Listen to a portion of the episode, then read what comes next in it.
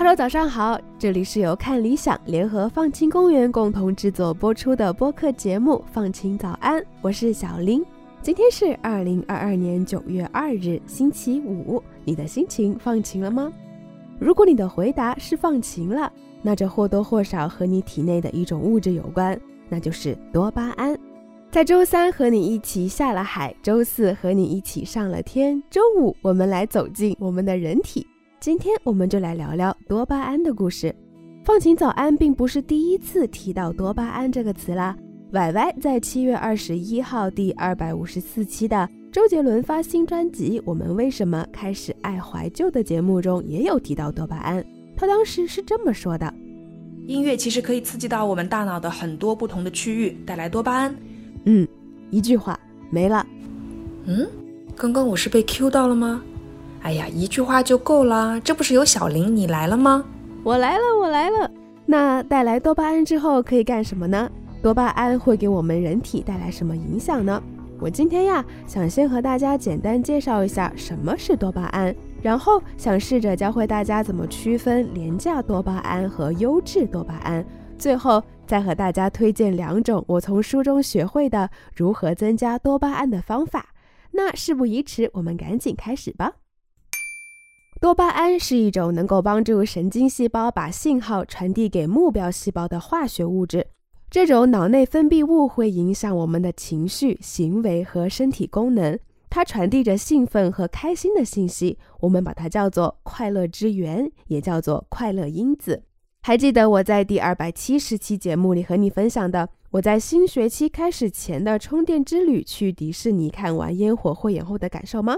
内心澎湃，充满期待，整一个人都变得非常有爱。我也是后来才知道。原来这也是多巴胺在发挥着它的作用。我借助着这次的充电之旅生成的多巴胺，让自己恢复了元气，充满激情地完成了本科最后一个学期的学业，并成功毕业。我这时生成的多巴胺呀，就可以叫做优质多巴胺。那到底什么是优质多巴胺呢？要理解这个词汇，我还得先和你介绍一下什么是廉价多巴胺。我们来想象一下，你在刷抖音这些小视频的时候。特别是当你刷到自己喜欢的视频时，会有十几秒的即时满足感。这时，你的大脑就会分泌多巴胺来自我暗示，让你去享受这个短暂的过程。我们向下滑手机的感觉和开盲盒的感觉很像，有一种不可预期的惊喜，因为你不知道下一个视频是什么内容，这对你来说充满了吸引力和趣味性。这时产生的多巴胺，我们把它叫做廉价多巴胺。我们总觉得这些碎片化的内容不会占用我们太多时间，殊不知，在多巴胺这个欲望分子的驱使下，在不知不觉中，你已经轻轻松松刷了一个小时，甚至是更长时间的手机。当你放下手机的那一刻，你可能会感觉到一丝丝焦虑，感觉刚刚的时间被自己浑浑噩噩的浪费掉了，没有按计划完成自己本来要去完成的事情。那么，廉价多巴胺产生的短暂快乐是有代价的，需要等量的痛苦去平衡它。每当你的身体有焦虑或者痛苦反应的时候，大脑的平衡机制就开始起作用了。多巴胺是每当你不开心、心情不爽的时候，吃个甜品、吃顿火锅或者玩一局游戏，总之就是干自己想干的事情，顿时幸福感就上来了。但是这些都是暂时的。无论你在这个暂时快乐的阶段有多快乐，如果你不能巧妙地运用这股短暂的快乐劲来推动自己前进，等这股快乐结束后，你就会有多痛苦。那什么是优质多巴胺呢？举一个很容易理解的例子：当一位钢琴演奏者把一首简单的曲子弹好后，他就会去学一首更难的乐谱。这是一趟艰难的跋涉，但也能带来巨大的喜悦。我们也把这份巨大的喜悦叫做优质多巴胺的产物，但可怕的是，其实我们都生活在一个充满多巴胺陷阱的世界里。正是因为多巴胺是一个欲望分子，如果你的欲望不受控制，一味的往快乐一方倾斜，身体就会产生更多的痛感去平衡它，然后你又用更多的快乐去抑制住这些痛感，随之陷入了恶性循环。当一个人的欲望被无限满足时，他便会无止境地追求更刺激的快乐，那时就非常危险了。我们手机里几乎所有的 APP 都在利用多巴胺的运作机制来制造欲望和快感。这也正是为什么那么多的社交软件上都设有点赞功能。刷视频为什么是刷？游戏里为什么会有段位和级别等等？这些设置不为别的，为的就是不断刺激我们的多巴胺分泌，让我们视频是一个接着一个刷，游戏是一局接着一局玩。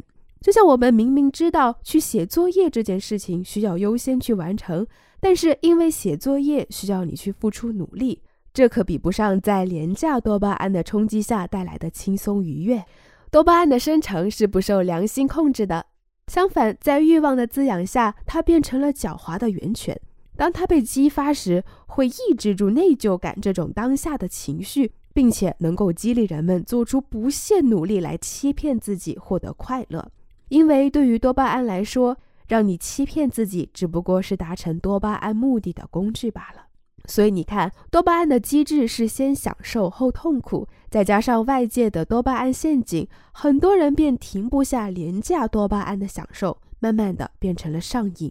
因为不懂多巴胺的工作机制，让自己逐渐成为了多巴胺的奴隶。那我们在懂得了它的工作机制后，就像前面举过的钢琴家的例子一样，去反向利用多巴胺的机制，先痛苦后享受，不就可以了吗？那时我们就可以得到在取得了重大成就后获得的快乐，也就是可以升华自己的优质多巴胺了。那到底要怎么做才能获得更多的优质多巴胺呢？我在最近读的一本由美国作家丹尼尔·利伯曼和迈克尔·伊朗共同执笔的《贪婪的多巴胺》的书中找到了答案。我从里面挑了两个我觉得最有魅力、最简单的方法分享给你。第一个方法，为周围的人制造多一些不可预期的惊喜。怎么理解不可预期的惊喜这个概念呢？作者在书中分享了一个猴子和电灯泡的实验，非常有意思。沃尔弗拉姆·舒尔茨是多巴胺实验研究中最有影响的先驱者之一。他在瑞士弗里堡大学任职神经生理学教授期间，对多巴胺在学习中的作用产生了兴趣。于是，他把微电极植入到了猕猴大脑中多巴胺细胞聚集的地方。然后把猴子放进一个左右各有一个灯泡和一个盒子的装置里，每隔一段时间，装置里就会有一个灯泡亮起，左边灯亮就表示左边的盒子里有食物，右边灯亮就代表右边盒子里有食物。猴子花了一些时间才找到当灯泡亮起时就有食物的这个规律。一开始，他会随机打开盒子，只在一半的情况下能够找到食物。这时，当他们发现食物后，大脑中的多巴胺细胞就被激活了。又过了一段时间，猴子终于完全摸清了灯泡和盒子的规律，变得每次都能准确地找到有食物的盒子了。到了这个阶段，多巴胺释放的时间点就从发现食物时变到了灯亮起时。这是为什么呢？因为看见灯亮是不可预期的，但是一旦猴子明白了灯亮就有食物的时候，这种惊喜感就完全来自于灯亮，而不是来自食物了。除了猴子，书里也描写了老鼠和鸽子的实验，也得到了同样的研究结论。我们人类的多巴胺冲动也来自类似的让人期待的惊喜，比如收到恋人的手写信，会想上面会说什么呢？收到一封来自多年未见的老友的电子邮件，会想会有什么新鲜事呢？等等等等。我们的大脑生来渴求不可预期的惊喜，也因此期盼未来。也正是因为这样，萌生了各种让人激动人心的梦想。研究这个现象的科学家把这种从新奇事物中得到的快感命名为“奖励预测误差”。其实，我们每时每刻都在预测将要发生的事：从什么时候可以下班，到在自动取款机上看到卡里有多少余额。如果实际发生的事比我们预期的好，比如说今天可以提前下班，或者查看卡里余额比预期多了一百块钱，这种让人快乐的误差触发了多巴胺的行动。这个现象也表明，多巴胺的触发机制并不是因为获得了额外的时间，或者是获得了额外的金钱，而是因为意料之外的好消息给我们带来了快乐。这种感觉就像我们在压箱底的外套口袋里发现了五块钱一样。让人嘴角上扬。为什么我把第一个方法叫做为周围的人制造多一些不可预期的惊喜，而不是为自己制造一些小惊喜呢？想想也知道，我们自己怎么惊喜自己嘛。但是，当我们时常为身边的人制造一些小惊喜时，他们也会在某一个时刻为你做出同样的事。赠人玫瑰，手有余香，不也正是这个道理吗？说完了第一个方法，我来和你介绍一个可以产生优质多巴胺的第二个方法，那就是找到自己擅长的那件事，去精通它。贪婪的多巴胺的英文书名是《The Molecule of More》，简单翻译过来就是一个总是想要得到更多的分子。从多巴胺的角度来看，精通是一件值得期待和追求的好事，因为我们总是要更多的 more。才能去达到最好的 best。当我们实现了精通，多巴胺就达到了 more 的最高境界，到达了他渴望的顶峰，到达了一个享受当下的时刻。这时，多巴胺会暂停下来，允许我们去享受当下的快乐。这就和我们在完成了一项重大项目，在通过了一个重要考试时，想去吃一顿好吃的给自己作为奖励一样。那顿饭吃起来特别满足，特别香。